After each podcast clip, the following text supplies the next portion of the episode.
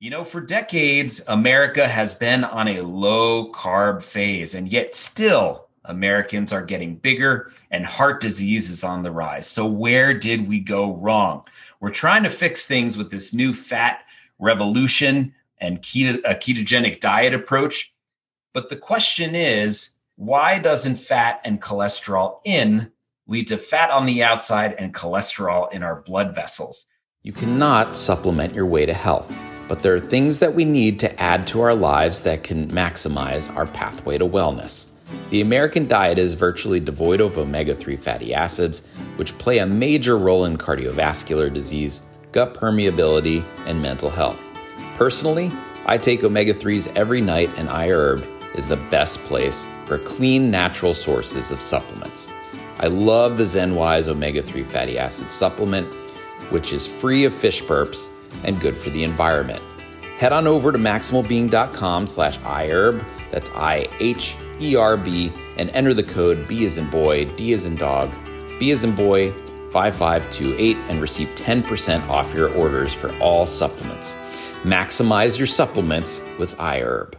So, to unpack this myth today, joining me is Dr. Hady Lichaa, as well as Jacky, a good friend of mine in Philadelphia. As always, I am Doc Mok. I'm a therapeutic endoscopist. That's a GI doctor that specializes in cancer, pancreatic biliary disease, and I'm also a functional medicine practitioner. And joining me, as always, is Jacky. Hello, everyone. I'm Jacky, um, and I just read everything Doc Mok sends to me. Uh, I'm not a practicing doctor or medical professional, but I like to read and I like to ask a lot of questions. So I'm going to keep them honest and make sure that there isn't too much jargon flying back and forth between these two geniuses. Dr. Lichaa. Hello, my name is Hady Lichaa. I'm an interventional cardiologist. I intervene on blood vessels in the heart and outside the heart.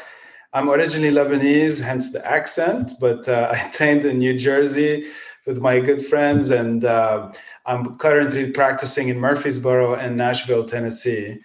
Um, my background, uh, why I'm interested in this side of medicine, is my my father is an integrative uh, medicine specialist who had a eureka moment in the middle of his life and started exploring how to help people with chronic diseases that traditional medicine has uh, completely not ignored, but just treated symptomatically. And uh, I try to look um, outside the box and try to answer questions that are, you know, causing the major health problems that we're facing these days. Back to you, Mark. Yeah, thank you so much, Hady. And you know, just to give you all a little backstory, when I was a resident back in beautiful New Jersey, you know, Hady was there in the cardiac care unit with me putting those central lines in, swanning people. I learned vascular access from him, and he is just now a, a titan in the field. And so I figured, who better to educate all of you? who better? I tried to make him a cardiologist. I, I, I failed miserably. SGI doctors were a little little simpler, but you know, no way. Um, um, but but anyway, I figured who better to educate all of you other than a vascular specialist. And so, you know, our story begins back in the 1960s. There was this guy by the name of Dr. Ansel Keys. You may have heard of him at some point, you know, in in your uh, reading of of health literature. But he is the reason why America pioneered and started down the track of being on a low uh, fat um, phase. And you know he he performed this study called the seven country study published in 1963 which basically demonized fat and cholesterol. And so that's when eggs came off the breakfast table and the breakfast cereal came in he had the ear of our government um, and you know big big uh, grain came into the picture you know fast forward 40 50 years and now we have about you know 30 to 50% of our population is obese. So, you know, the ketogenic ketogenic diet is not a new thing, but it certainly is revitalized. And so I figured, you know, with fat being so popular on our dinner tables now, you know, why don't we unpack why fat on the dinner table doesn't lead to, to fat in those vessels? So, Jacky, I'm going to turn it to, over to you to start the the questions for Dr. Dr. Lichaa. So, Dr. Lichaa, I have a lot of questions. Um, so, you know, I read some information that Doc Mok sent over, and it was fat isn't the bad guy, basically, right? I grew up, as many folks did, saying, okay, fat in means fat out, right? If I'm eating a lot of fatty food, I'm going to gain weight, I'm going to have heart issues. But f- according to the research and you know the myths being busted, um, that's not the case. So can you clarify, like you know, really, you know, what that looks like? What's the difference between a good fat, a bad fat, you know, and and and why that it can actually lead to a, a healthier heart? Absolutely. So the first, you know, example of you know thinking about fats being really bad for you think about the italians and the mediterraneans who are eating olive oil all day every day and they have the cleanest arteries of course if they don't smoke and not diabetic so fat is not the bad guy but of course fat is not all in one basket there's good fat and bad fat to make it simple basically uh, there are certain types of fat like the fats that come from fish fat comes from olive oil, from tree nuts, that is very rich in omega 3 fatty acids. This is what our bloodstream loves. And these are the fats that bounce off our uh, vascular cells without getting uh, inflaming them. The bad, fa- the bad fats are the fats that are saturated and the fats that are already modified and processed and especially the fried fats, the fried oils that become completely unstable and go and scavenge every single cell that we have and induce inflammation everywhere.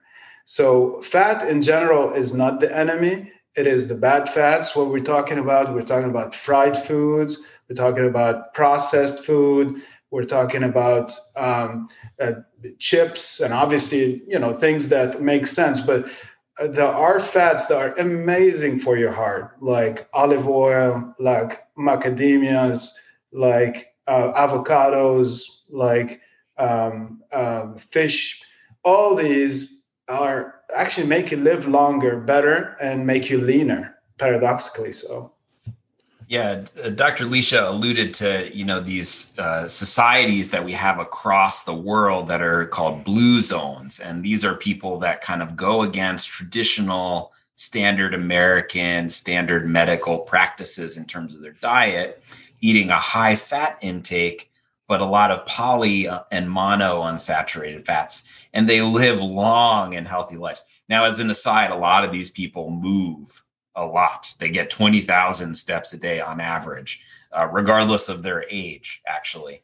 And so, you know, whether it's the movement, the food, it's probably, you know, all of those things. Um, but the blue zones, those that's where this whole fat paradigm began to be unpacked again.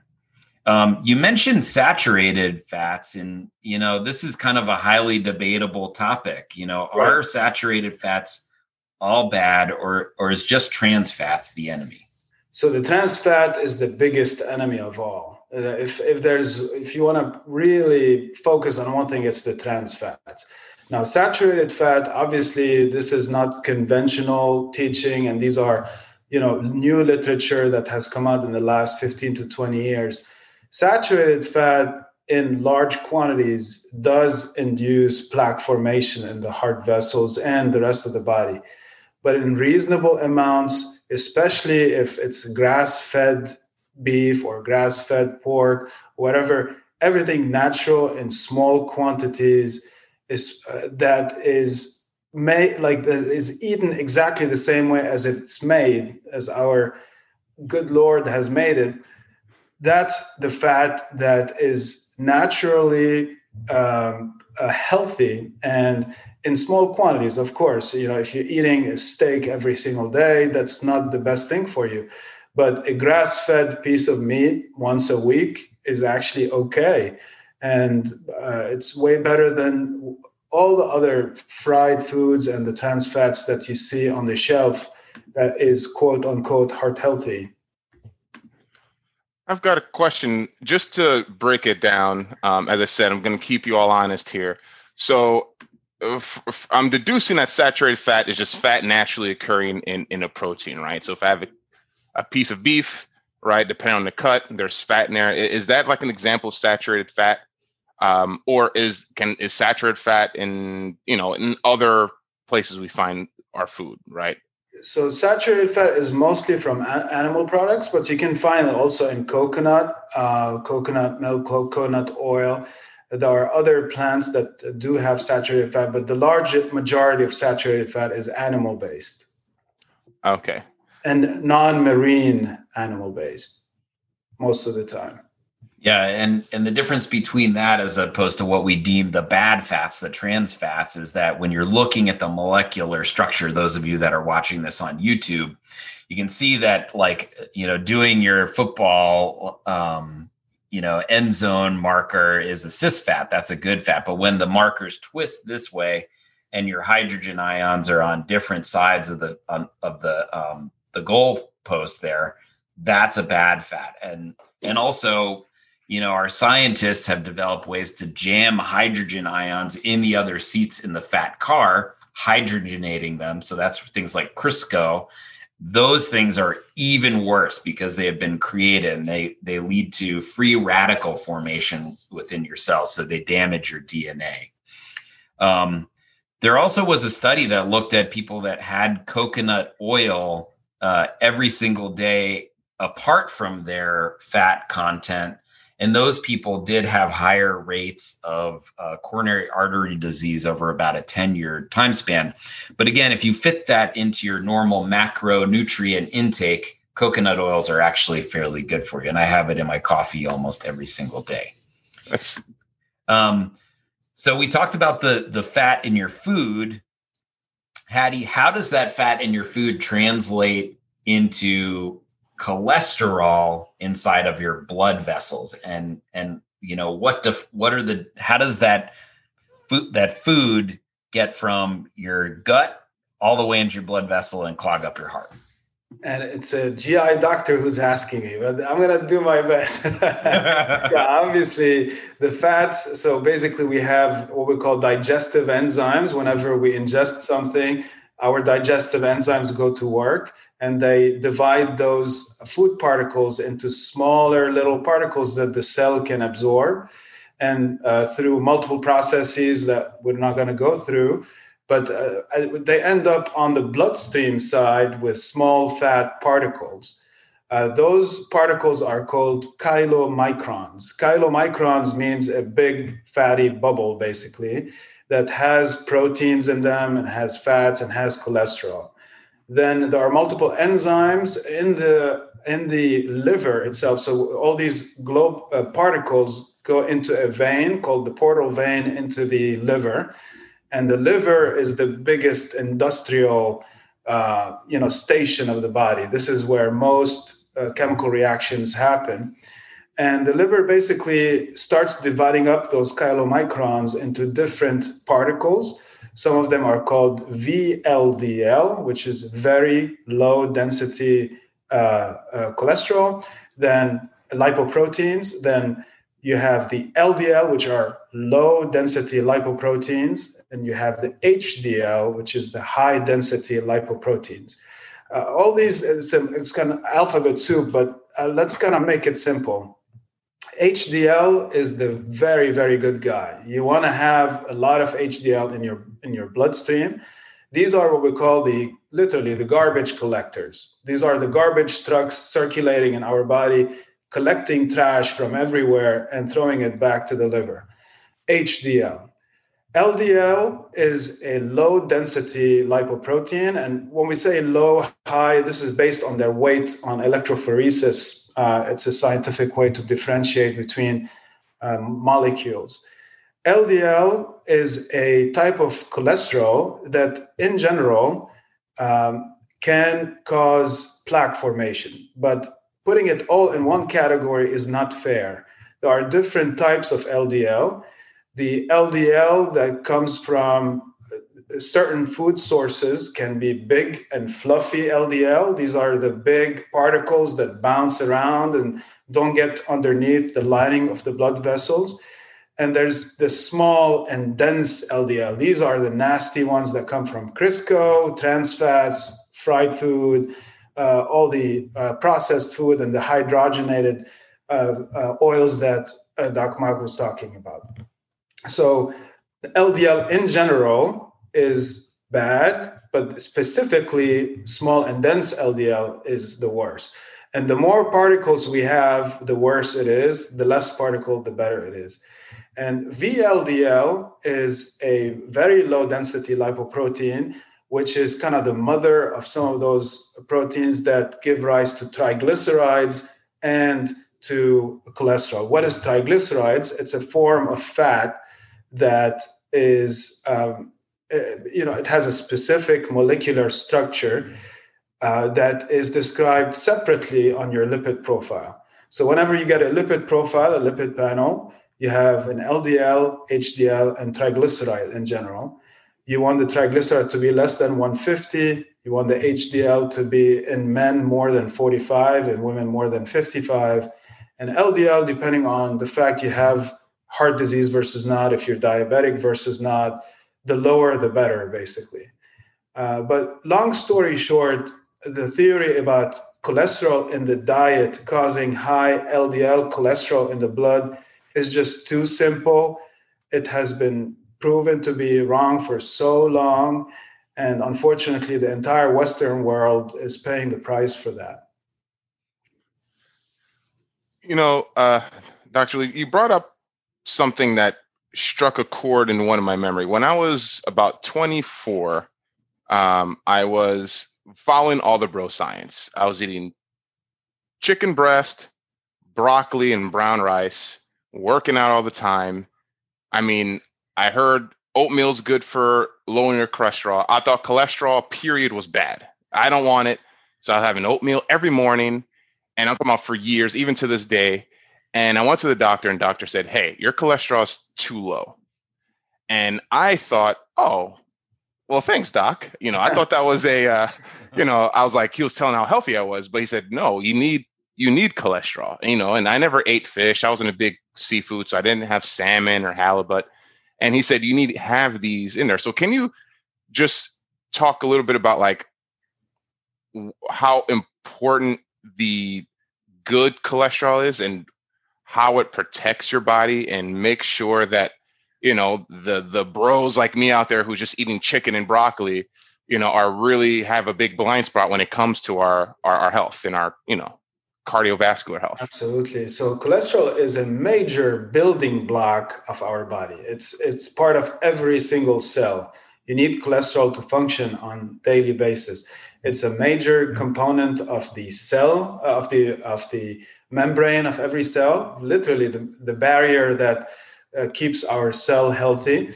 It is also a major component of the major stress hormones that would allow us to survive and to uh, make, like, for example, cortisone, some mineralocorticoid, which are um, specific hormones that allow for uh, the metabolism of salt and potassium in the body. And it's a major building block of the brain and of the heart and the kidneys and some of the major organs in the body. Of course, the circulating cholesterol is different than the cholesterol that we have in our cells, and it is genetically predetermined how much of this cholesterol circulates in the bloodstream and how much inflammation one has based on genetic and environmental factors. And basically, cholesterol is not the enemy, it's the small and dense LDL low density particle cholesterol that we want to try to minimize to lower possible. But HDL, you have people with total cholesterol more than 200 and an HDL of 80 or 90, high density cholesterol. That is not a bad thing. Uh, that's that's usually very much consistent with a heart healthy cardiovascular with a healthy cardiovascular system so, in general, we cannot simplify things. It's way more complicated than that. Yeah, it's interesting if you look at the early literature on LDL cholesterol as kind of an endpoint about there was a 30% improvement in outcomes for people that have cardiovascular disease where you're able to um, lower the LDL cholesterol. And then on the other end, in a lot of the studies, there was only a small fraction, you know, less than 40% of patients that um, had an elevated LDL at the time of their myocardial infarction. So, you know, it's interesting that our scientific community has kind of made it a linear relationship for so many years and that people haven't let on to it being much more complicated, you know, like you're expressing. Absolutely. And I can tell you, I practice interventional cardiology. I literally intervene on people with heart attacks every single day. And I can't even tell you that I have hundreds of patients, hundreds who have the most perfect LDL cholesterol that you can see. And they're still coming in with inflamed heart arteries, clots everywhere, where we have to stent and stent and bypass and do things. So, of course, LDL is it, it is a factor that leads to the development of plaque, but it needs the right environment and it's not the only factor it's one of the risk factors uh, people who just focus on that um, are just looking at basically tunnel vision uh, there and, and we can talk about the risk factors and everything else but it's not all about the ldl yeah so so to that note what are some additional things that people should be looking for you know if it isn't just cholesterol and it isn't just numbers Perfect. So first of all, the uh, of course smoking is even worse than LDL. It's uh, you know, those seven thousand chemicals circulating in your bloodstream cause so much inflammation and so much damage to the blood vessels that it's one of the major risk factors. Number two, diabetes. Diabetes is one of the most notorious diseases because it doesn't lead to symptoms until it's too late and all the what we call advanced glycated byproducts of diabetes, meaning the byproducts of the elevated sugars, go into those cells and start the process of inflammation and start the formation of the plaque. So diabetes, no good. The obviously the overweight status by itself, even if someone's exercising, has a higher inflammatory status and is a pretty complex metabolic picture and can lead to plaque formation. Of course, uh, high blood pressure. So imagine having the most beautiful cholesterol lipid panel, but your vessels are being bombarded every day with pressure, pressure, and pressure. And when that happens, of course, the body's going to form a scar. It's going to defend itself. And this is the background of inflammation that leads to plaque formation. And of course, stress, psychological stress, and the fact that people are not, you know, uh, meditating enough or not spending enough time by themselves or kind of going back to themselves and being pushed around all the time uh, through multiple complex mechanisms going from the brain through the hormones through the adrenal glands can lead to uh, worsening inflammation. And finally, this is like a basically plaque formation is basically a recipe that has multiple risk factors associated with it.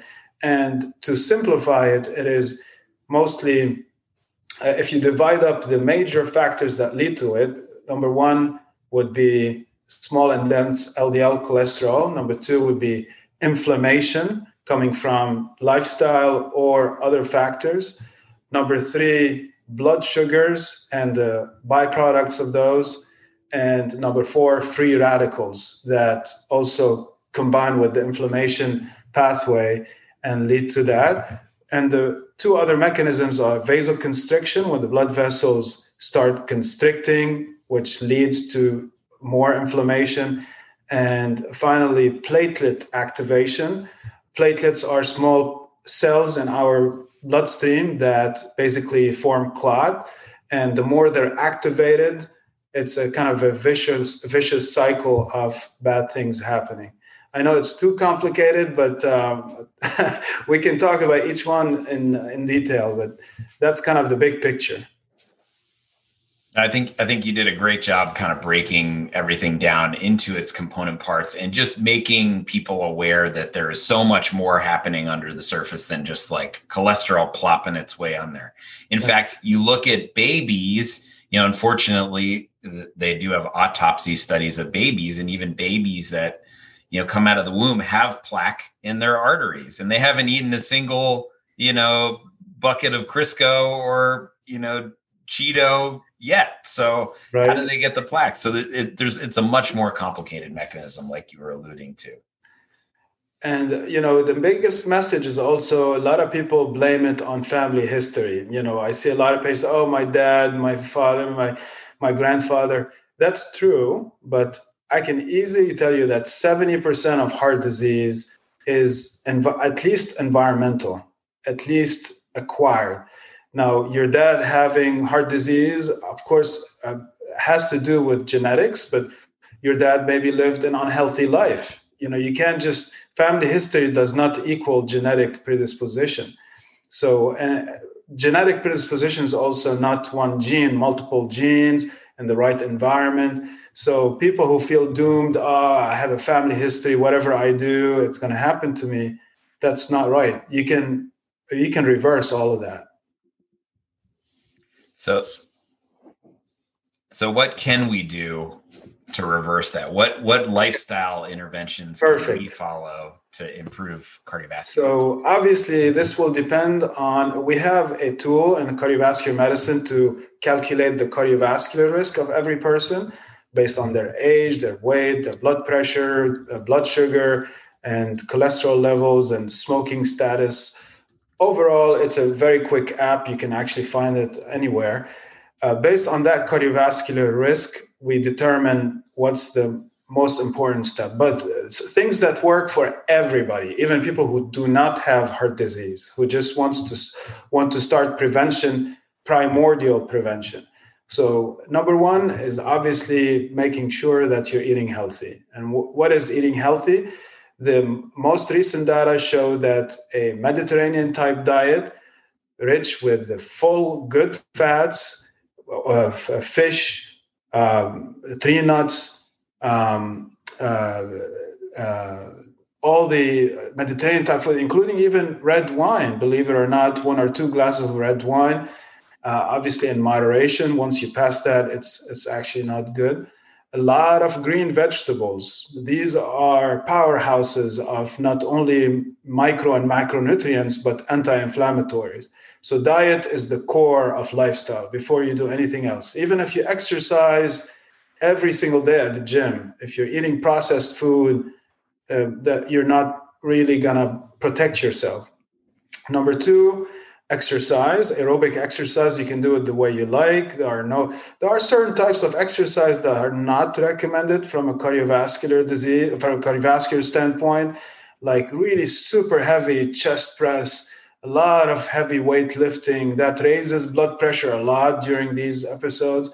Uh, high intensity training aerobic exercise is actually pretty healthy. Uh, there are a lot of things you can do but most of the time exercise is actually very good for you. Uh, three is keeping healthy weight. Of course keeping a, what we call a body mass index less than 25 optimally but uh, you know reasonably less than 27 28 would be okay but 25 would be perfect. Um, and of course going to your doctor checking your blood pressure making sure your blood blood pressure even in the healthiest people is very very unfair. You can have the healthiest people with high blood pressure and they they deny it and they're you know killing themselves and oh my blood pressure is so high and they're physicians they're healthy they do everything and they're still having high blood pressure. So if you don't fix that you're going to end up in trouble. Uh, getting a lipid panel once a year with your family doctor and analyzing this depending on your cardiovascular risk if you need a medication versus not. Um, and of course, making sure your blood sugars are within good control. And finally, um, trying to stay away from stress. I know this is a conceptual, theoretical, impossible in 2021, but the least possible, as much time as you can get to for yourself, to take care of yourself, and uh, to try to kind of detoxify all the bad stuff going on around us. So basically, this is a recipe for a long, happy life, not only from a cardiovascular standpoint, but from a cancer standpoint, GI standpoint, you name it. Every single organ in the body would benefit from that. That's that's a pretty good point. It seems, you know, as uh, as the more you, you talk about the things that are good for you, you know, it's you know the the human body is like a system, right? And so if one system starts to fail, the other systems that are connected to it start to fail as well. So it's it's like if you focus and and really be mindful on okay let's start being heart healthy right? Just through collateral you're gonna make everything else on the right path you know because you know looking at these things you know it would it would be something that you know Doc Mok would say right with gut health right? Be healthy eat eat well exercise take care of yourself mentally. Um so you know that that's that's really great. You know, um, I have one quick question before going to break. Sure. Um, cereal, right? You see it all the time. You say, "Hey, special." You know, I don't want to say any brands, but you know, this you know this special brand cereal is to help your heart. It's heart healthy. You know, these grains are good for you. You know, you know, are there cereals out there? You know, or is is there something we should look for? Should we avoid it? You know, what what's your your view on there? And uh, first of all, you know, in all fairness, I'm not a nutritionist, I'm not a dietitian, I'm a heart doctor, but of course, you know, I read the literature and, you know, with my bias and my background, I personally, and this is not a recommendation, I, I'm completely against cereal because they're man, you know, when did we start eating cereal? Probably 50 years ago, right? Like, you know, when the, when all this, what uh, Doc Mok was talking about with Ancel Keys and the alternatives and all the uh, food incentives for corn and the government contracts and the massive production of all of that. Obviously, all of this is controversial. But uh, aside from the political side, from a pure medical side, it's concentrated sugars, concentrated carbohydrates that are not eaten in the natural state that you are trying to eat in literally two minutes and your body is just overwhelmed with it. The insulin spike is unbelievably high. Now you can find some cereals that do not have sugar and have oatmeal and more fibers but in general i do not think it's a natural way to eat and I do not recommend it for my patients. If someone enjoys it once in a while, everything in moderation, that's fine. But every single day, having it at breakfast, I would not recommend it. But that's personal, and I cannot make this as a recommendation. we'll see what Doc Mok thinks. yeah, I, I 100% agree. You know, from a GI perspective, about 80% of our population is gluten sensitive, uh, whether it be a diagnosable you know, westernized medical condition like celiac disease or whether it be non-celiac gluten sensitivity. Just the wheat that we cultivate is a strain called dwarf wheat.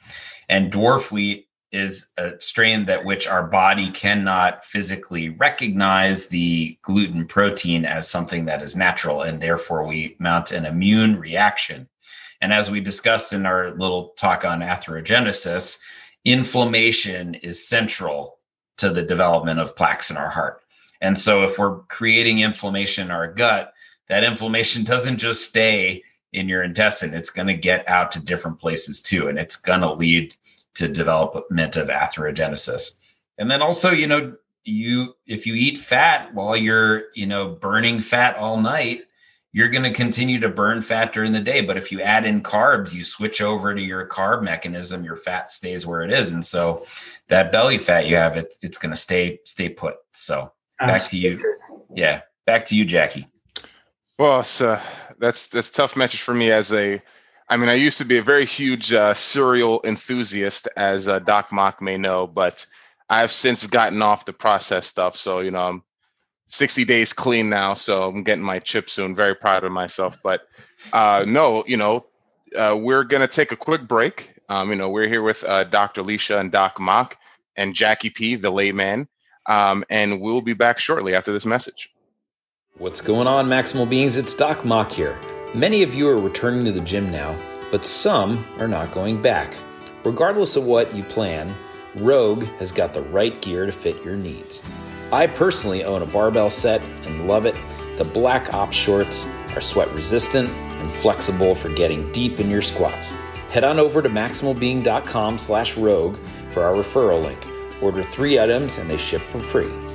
And as usual, it's Doc Mok, and I'm here to maximize your pathway to wellness. If you're stuck at home and cannot make it to the grocery store, delivery may be the best way to stay clean and healthy.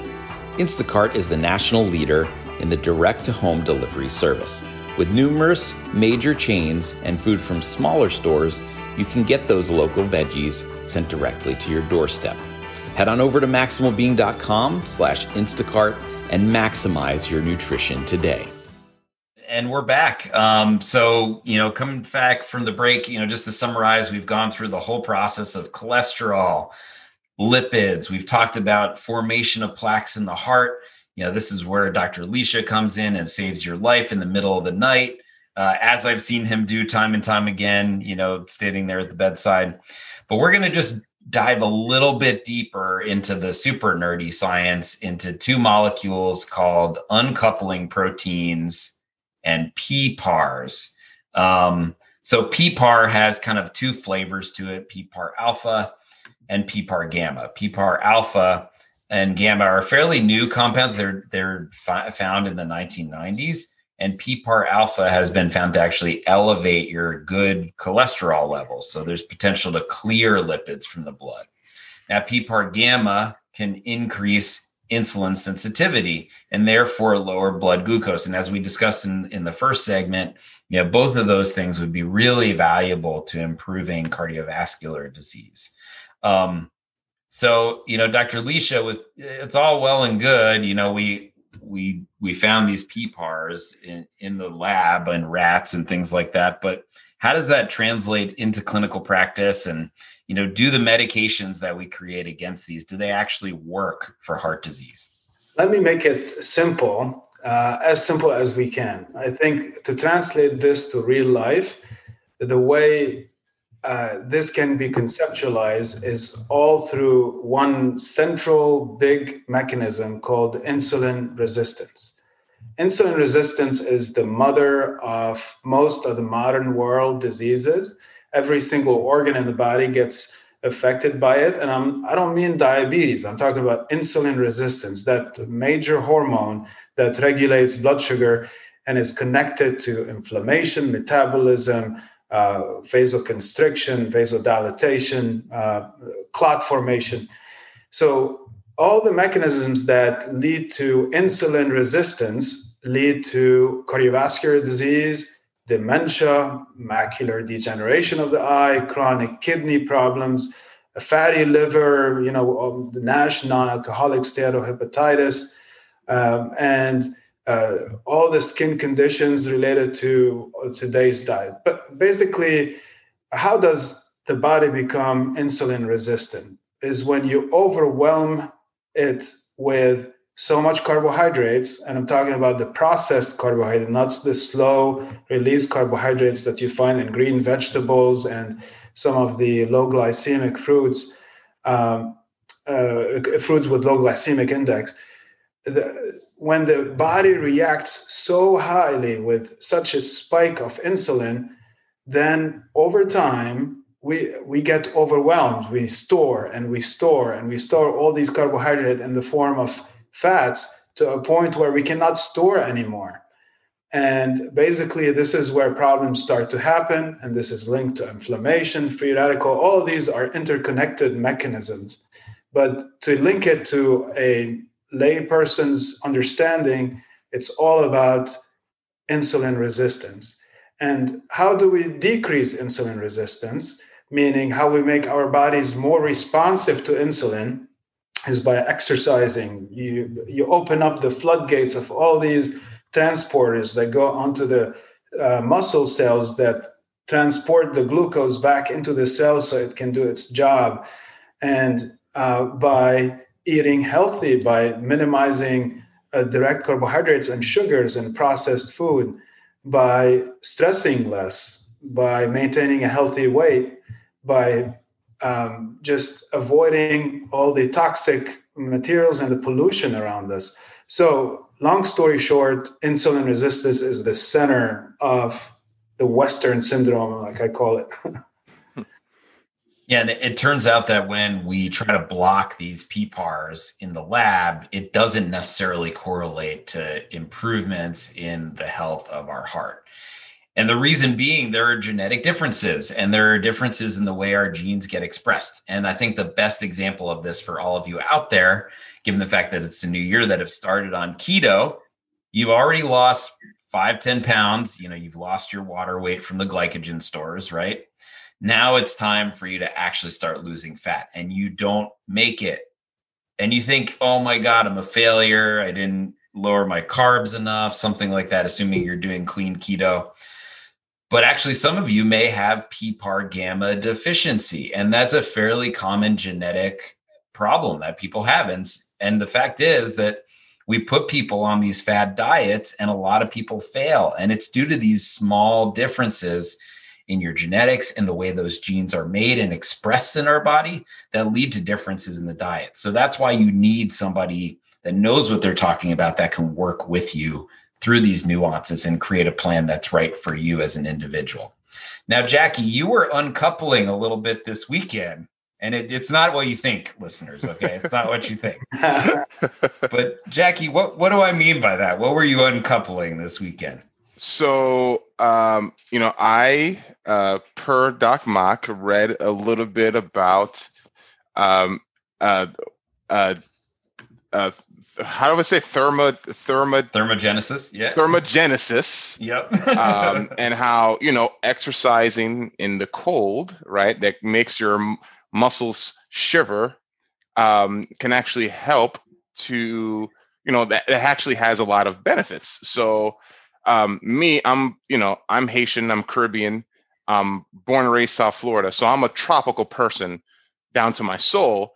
So I like to be warmer. However, I've been introducing a little bit of cold into my life. Um, so what that looks like is, you know, go outside, do some jump rope in the cold, not too long. I'm a tropical person. So, but just in little bits because the benefits, right, uh, for the PPARs and the un- and the uncoupling, the UCPs, um, right, alphabet soup, um, have, you know, there's just health benefits. So, um, that's what I've been introducing to my health and fitness regimen to, you know, help just be more maximal and you know and be healthier um, you can explain that a little bit better than i can what the uncoupling and, and how that works but just be cold. If you're in the northeast go and be cold a little bit. No i i can't say it even more eloquently than that. Uncoupling proteins are are activated. There are these compounds again recently discovered. And one uncoupling protein number two can lower your blood glucose. Uncoupling protein number one can lower plaques inside of your arteries. And uncoupling protein number three can actually get rid of the gunk in your cells and your mitochondria, the powerhouses that can damage your powerhouses and make it inefficient, called uh, free radicals.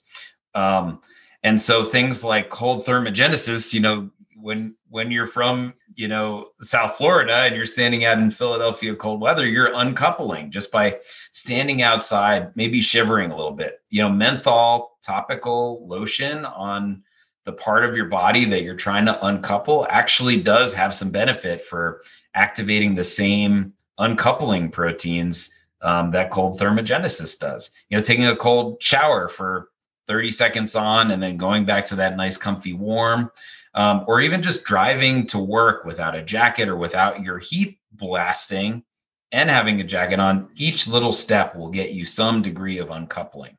And then also intermittent fasting, which, you yeah. know, there we had a great guest on on our, our podcast there um, in Philadelphia.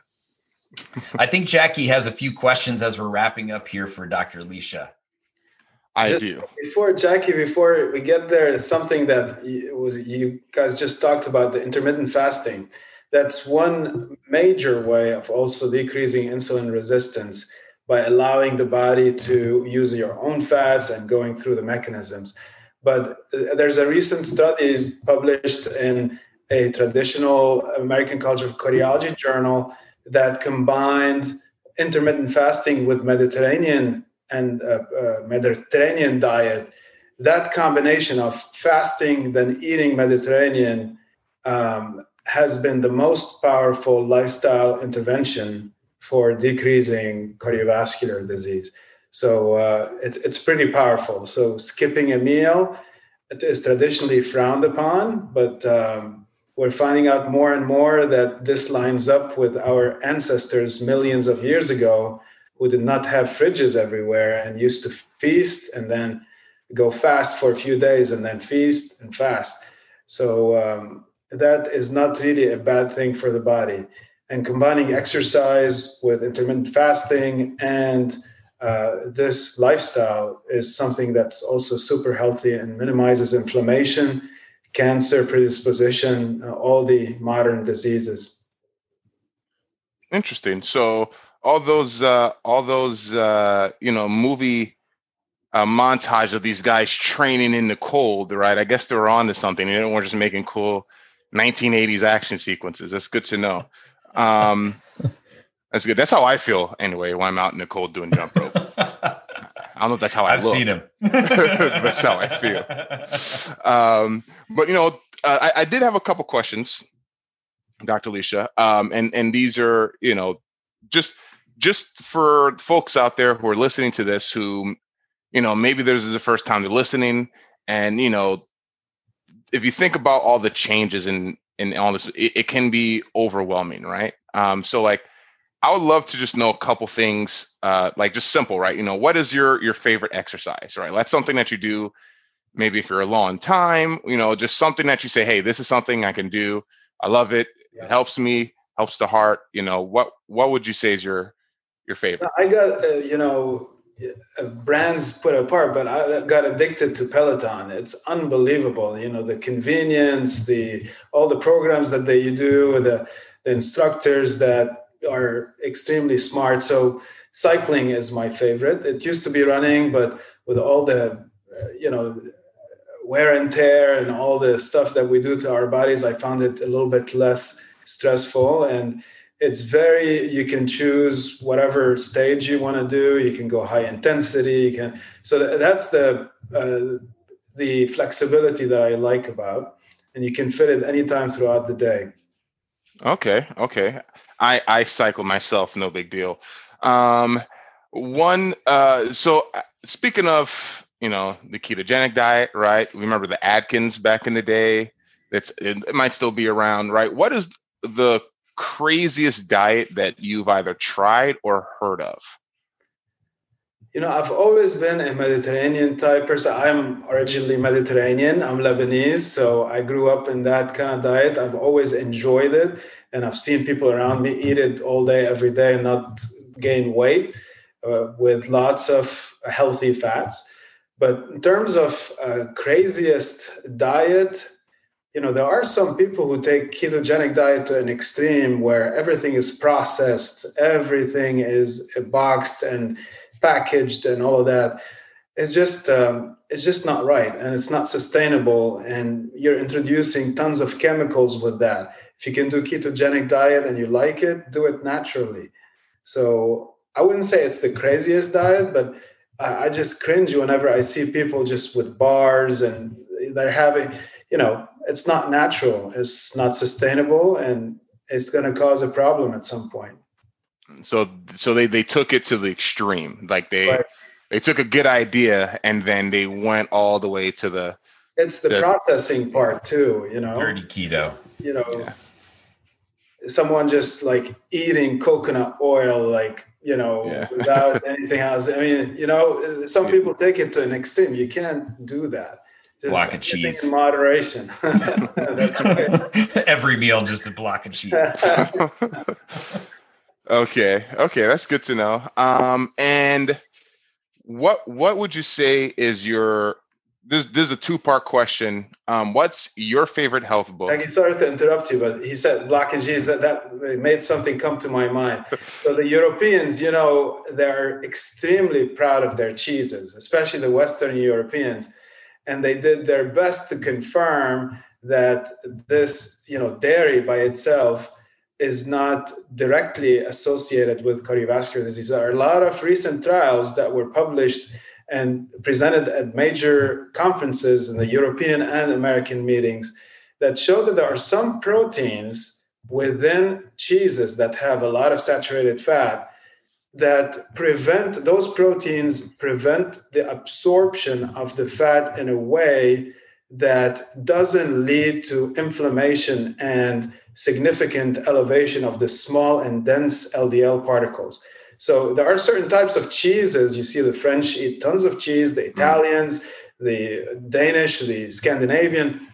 Uh, obviously, everything in moderation. Uh, if you eat a lot, you're going to end up in trouble. But a small amount is actually relatively okay because the nature has made it in a way where there's a protein that avoids the absorption of certain types of uh, nasty fats that cause damage and inflammation. That's might interesting. I, might I also just add um, before we get to our last question that our cows are different in Europe and America. That's the, right. The cows here not not only are they right. A1 versus A2, but right. you know the ones with the spots versus the brown cows. Right. Uh, the ones that make more lactose. But also our cows are fed grain and exactly. so the the dairy products that we're eating have the grain and we already talked about what grain does. So Absolutely. Back to you, Jacky. Mm-mm-mm, mm-mm-mm. American cows. Uh, okay, and so this is a two-part question. Um, one would be for your personally, and, and maybe one to start off for someone who's maybe dipping their toe into pain, being more conscious with their health. So the, the first question is, what's your favorite health book and why? And the follow-up question, and it's maybe the same answer. Um, you know, if someone walked off, you know, the street and said, "Hey, listen, I I just want to start making changes and start the path." Right? You know, it may not be all in one lump sum change, but just start paying more attention, being conscious. What would you say would be a good book or resource uh, for that person as well? This is obviously outside my, you know, kind of specialty in what I do, and you know, the pure interventional cardiology part, but the most fascinating book I've read recently is The Plant Paradox by Steven Gundry. I know he's very famous on YouTube and all of that, and he's but he deserves it. He's a cardiovascular surgeon who has done hundreds, if not thousands, of operations, has seen heart disease, and has uh, been very, very uh, mindful of the relationship between nutrition and cardiovascular disease and has that theory of lectin. And I'd like to see what Doc Mok thinks about that. That those certain proteins that induce inflammation and the immune system in our gut and cause leaky gut syndrome, which starts the mechanism of bad health.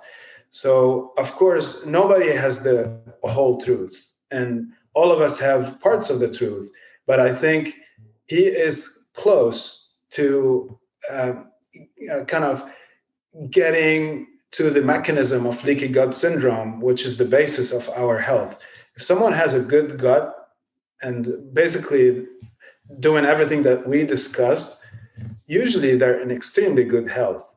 And the plant paradox with the theory of lectin has been extremely fascinating to me, especially from someone who has the same background as I am. So I highly recommend it yeah, that man, you know, was a cardiothoracic surgeon and left the knife behind to start a functional medicine practice. And, you know, I think the case in point to do lectins do harm on your gut is, you know, eat a meal of just all beans and see how you feel, you know, during, during and after, see how your spouse feels exactly. during and after. Uh, and case in point, you know, lectins are not great for your gut, but they're also, I, I really think his argument about certain plants being harmful is right. a really fascinating one. And I think it just alludes to why we need to eat local, right? You need, to, if tomatoes are not in season right now, so eating tomatoes that aren't canned or preserved is not good for your body because they've been flown from somewhere else and they've just gathered a bunch of harmful compounds. So, right. Love that book. Absolutely. Back to you, Jack. And then uh, Jacky also asked what, you know, if if you were coming off the street and and I said, you know, what what was the one thing that I could do to improve my health, you know, what would it be? Um one thing. Yeah. Obviously avoid, you know, sodas. That would be like one major intervention and if you don't like sodas, just uh, trying to eat natural, as natural as you can. A big bowl of salad every day. And even if you don't exercise, even if you don't have the time, things are going to add up in your life where you're going to get there. But uh, if you have to intervene somewhere, start with diet. Diet is the core of good health. And you can, again, of course, exercise, we love it, but you can exercise a lot and still be unhealthy. So diet is the core of good health. That's what I would say. Jacky, do you just want to summarize what we learned today and then we'll wrap up? Yes. Um, I feel like I'm about to do a, a, a presentation, a book report. Summarize. Um, yeah, so I, I I think there's just not a literal, a lineal connection with fat in bad health. Um, I think based off advertising, right, from food brands, and you know just i guess bad research in the past you know me sp- specifically as well has been guilty of just thinking okay this food is low fat right you know this packaging it says oh it's low fat that means it's healthier but it's not that simple you know there's good fats right that come from good sources like you know seafood your salmon or you know tree nuts right avocado. And these are important because they contribute to a healthy heart and your heart keeps you going. So you got to make sure you have a healthy heart.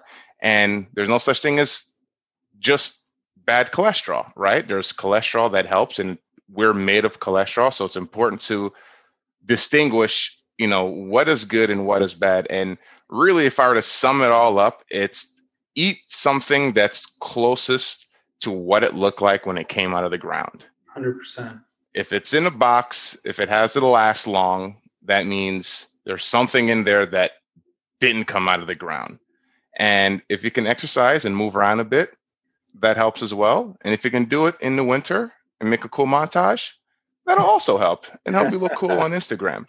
Um, but it's really just being mindful of what you eat, you know, paying attention to where the the food is coming from. I have been trying myself, Doc Mok, to, to eat locally, right? But being in Northeast is a little bit more difficult, but it, it can be done. And also be happy. Um, you know, we we uh, we have a choice every day to wake up and and and put a smile on or put on a frown. And uh, studies show, and uh, that put a smile on actually helps. Um, so keep you know stay on top of those things, and you know you'll start getting in better shape and feeling better and being a better you. That's a great great uh, you know thing and obviously that's a whole topic on its own. You know mental health and happiness and is so important and i have hundreds of examples of patients who have made it through the most difficult times but one last note on my end is i don't blame people for eating what they're eating. And of course everybody has their choice in actively seeking good food. But you go to airports and you walk and walk through food you know so there's a food desert out there. There's not even one choice in an entire airport that you can eat that's healthy for you unless you brought it yourself. So i really hope some genius entrepreneur who has this background in health maybe Doc Mok can do that so uh, kind of start a fast food chain fast food chain. Yes, you heard me right. Fast food chain. You can do fast food in a super healthy way that your body would love, that keeps you in shape, keeps you sharp, no mental fog, no heart disease, no dementia, no fatty liver, and keeps you in shape. It is doable. And unfortunately, the food industry follows the people, and the people follow the food industry. It's like that vicious cycle of bad things. Uh, I wish we can break that by showing that you can make a huge business out of heart healthy fast food. And I hope it happens in my lifetime. so, uh, th- this has been an amazing chat. I- would like to again thank Jacky P., uh, good friend, fasting ninja, you know, hilarious uh, guy that's managing everybody's money, and uh, stop it, Hady Lichaa, who is fixing blood vessels, coming in in the middle of the night to save lives, and who has taught me so much over the years. Um, I'd like to thank all of you out there for your community. And, uh, you know, again, I just think we have such wonderful and supportive people here at Maximal Being. And so, without further ado, I'm Doc Mok here with Jacky P and Dr. Hady Lichaa, and we are here to maximize your pathway to wellness. What's going on, Maximal Beings? Doc Mok here. If you haven't done so already, leave us a comment and hit the subscribe button. Let your friends and family know that way we can get the word out and continue to bash the bro science.